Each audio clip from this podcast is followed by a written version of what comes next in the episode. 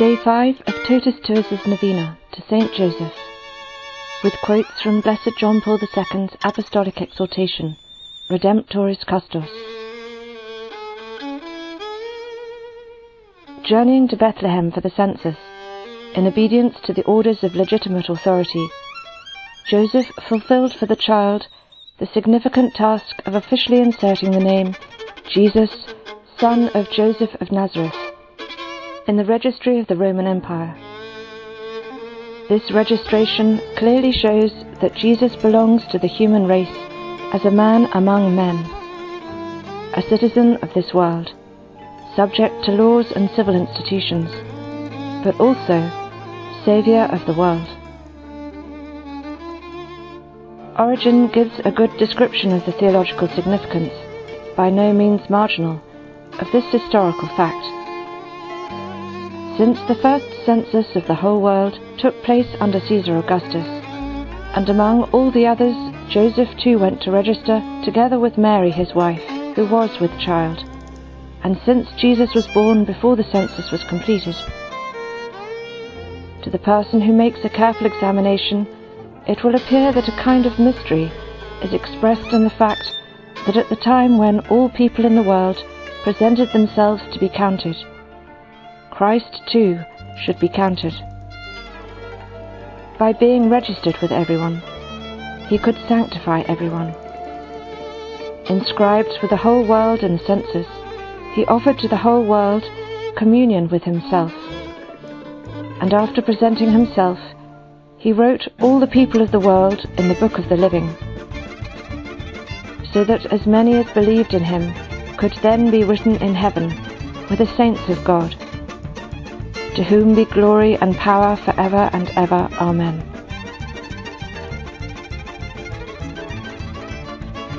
As guardian of the mystery hidden for ages in the mind of God, which begins to unfold before his eyes in the fullness of time, Joseph, together with Mary, is a privileged witness to the birth of the Son of God into the world on Christmas night in Bethlehem.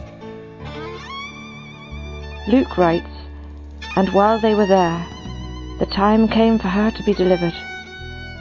And she gave birth to her firstborn son, and wrapped him in swaddling clothes, and laid him in a manger, because there was no place for them in the inn. Joseph was an eyewitness to this birth, which took place in conditions that, humanly speaking, were embarrassing a first announcement of that self emptying which Christ freely accepted for the forgiveness of sins. Joseph also witnessed the adoration of the shepherds who arrived at Jesus' birthplace after the angel had brought them the great and happy news. Later, he also witnessed the homage of the Magi who came from the east. A son's circumcision was the first religious obligation of a father and with this ceremony Joseph exercised his right and duty with regard to Jesus. The principle which holds that all the rites of the Old Testament are a shadow of the reality serves to explain why Jesus would accept them. As with all the other rites, circumcision too is fulfilled in Jesus. God's covenant with Abraham, of which circumcision was the sign, reaches its full effect and perfect realization in Jesus, who is the yes of all the ancient promises. At the circumcision, Joseph names the child Jesus. This is the only name in which there is salvation. Its significance had been revealed to Joseph at the moment of his annunciation.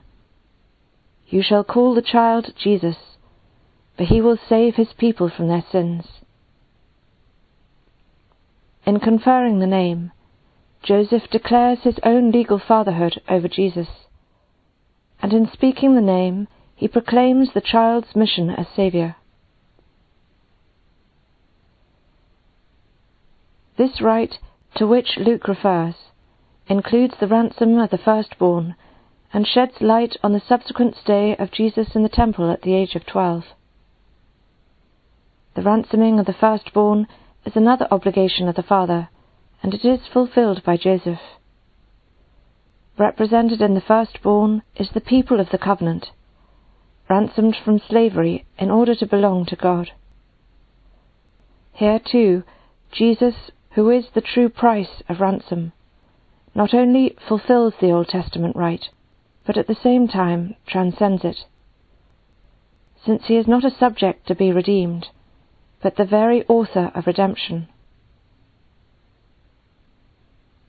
The Gospel writer notes that his father and his mother marveled at what was said about him, in particular at what Simeon said in his canticle to God, when he referred to Jesus as the salvation which you have prepared in the presence of all peoples, a light for revelation to the Gentiles, and for glory to your people Israel, and as a sign that is spoken against. After the presentation in the temple, the evangelist Luke notes, And when they had performed everything according to the law of the Lord, they returned into Galilee, to their own city Nazareth. And the child grew and became strong, filled with wisdom, and the favour of God was upon him.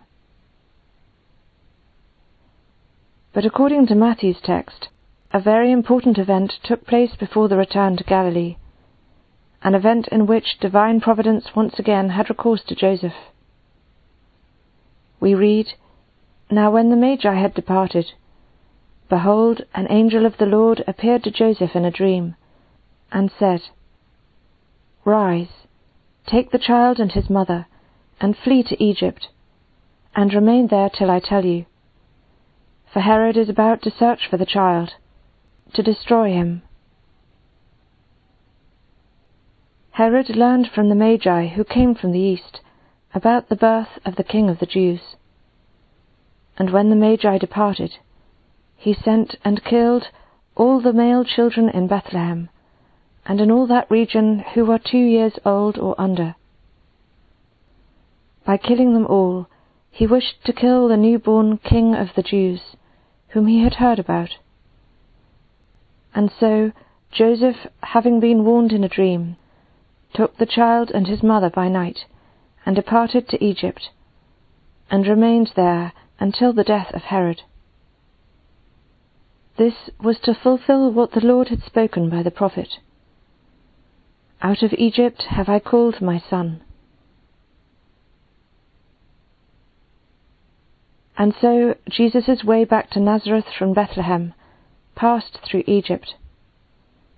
Just as Israel had followed the path of the Exodus from the condition of slavery in order to begin the Old Covenant, so Joseph, guardian and cooperator in the providential mystery of God, even in exile watched over the one who brings about the new covenant. From the time of the Annunciation, both Joseph and Mary found themselves, in a certain sense, at the heart of the mystery, hidden for ages in the mind of God, a mystery which had taken on flesh. The Word became flesh and dwelt among us. He dwelt among men, within the surroundings of the Holy Family of Nazareth one of many families in this small town in Galilee, one of the many families of the land of Israel. There Jesus grew and became strong, filled with wisdom, and the favour of God was upon him. The Gospels summarize in a few words the long period of the hidden life during which Jesus prepared himself for his messianic mission. Only one episode from this hidden time is described in the Gospel of Luke. The Passover in Jerusalem when Jesus was twelve years old. Together with Mary and Joseph, Jesus took part in the feast as a young pilgrim. And when the feast was ended, as they were returning, the boy Jesus stayed behind in Jerusalem. His parents did not know it. After a day's journey, they noticed his absence and began to search among their kinsfolk and acquaintances. After three days they found him in the temple, sitting among the teachers, listening to them and asking them questions. And all who heard him were amazed at his understanding and his answers. Mary asked, Son, why have you treated us so? Behold, your father and I have been looking for you anxiously. The answer Jesus gave was such that they did not understand the saying which he spoke to them. He had said, How is it that you sought me? Did you not know that I must be in my Father's house? Joseph, of whom Mary had just used the words, Your Father, heard this answer. That, after all, is what all the people said and thought. Jesus was the son, as was supposed, of Joseph. Nonetheless, the reply of Jesus in the temple brought once again to the mind of his presumed father what he had heard on that night twelve years earlier.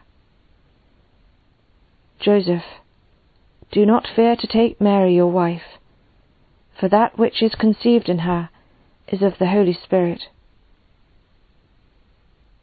From that time onwards, he knew that he was a guardian of the mystery of God.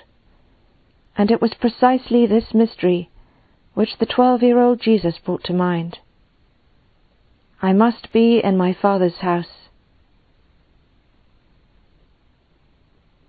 The growth of Jesus in wisdom and in stature, and in favour with God and man, took place within the Holy Family under the eyes of Joseph, who had the important task of raising Jesus, that is, feeding, clothing, and educating him in the law and in the trade, in keeping with the duties of a father. In the Eucharistic sacrifice, the Church venerates the memory of Mary, the ever Virgin Mother of God, and the memory of Saint Joseph, because he fed him whom the faithful must eat as the bread of eternal life. For his part, Jesus was obedient to them, respectfully returning the affection of his parents. In this way, he wished to sanctify the obligations of the family and of work, which he performed at the side of Joseph.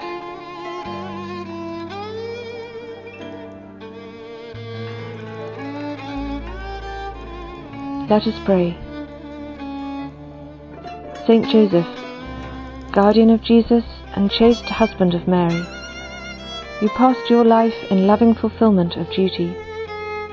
You supported the Holy Family of Nazareth with the work of your hands. Kindly protect those who trustingly come to you. You know their aspirations, their hardships, their hopes. They look to you because they know you will understand and protect them. You too knew trial, labour, and weariness.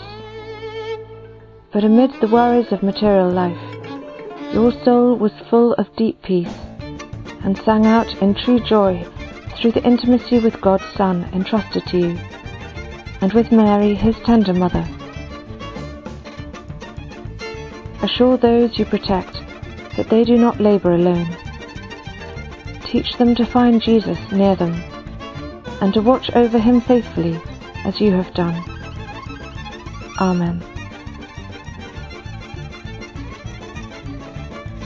In the name of the Father, and of the Son, and of the Holy Spirit. Amen.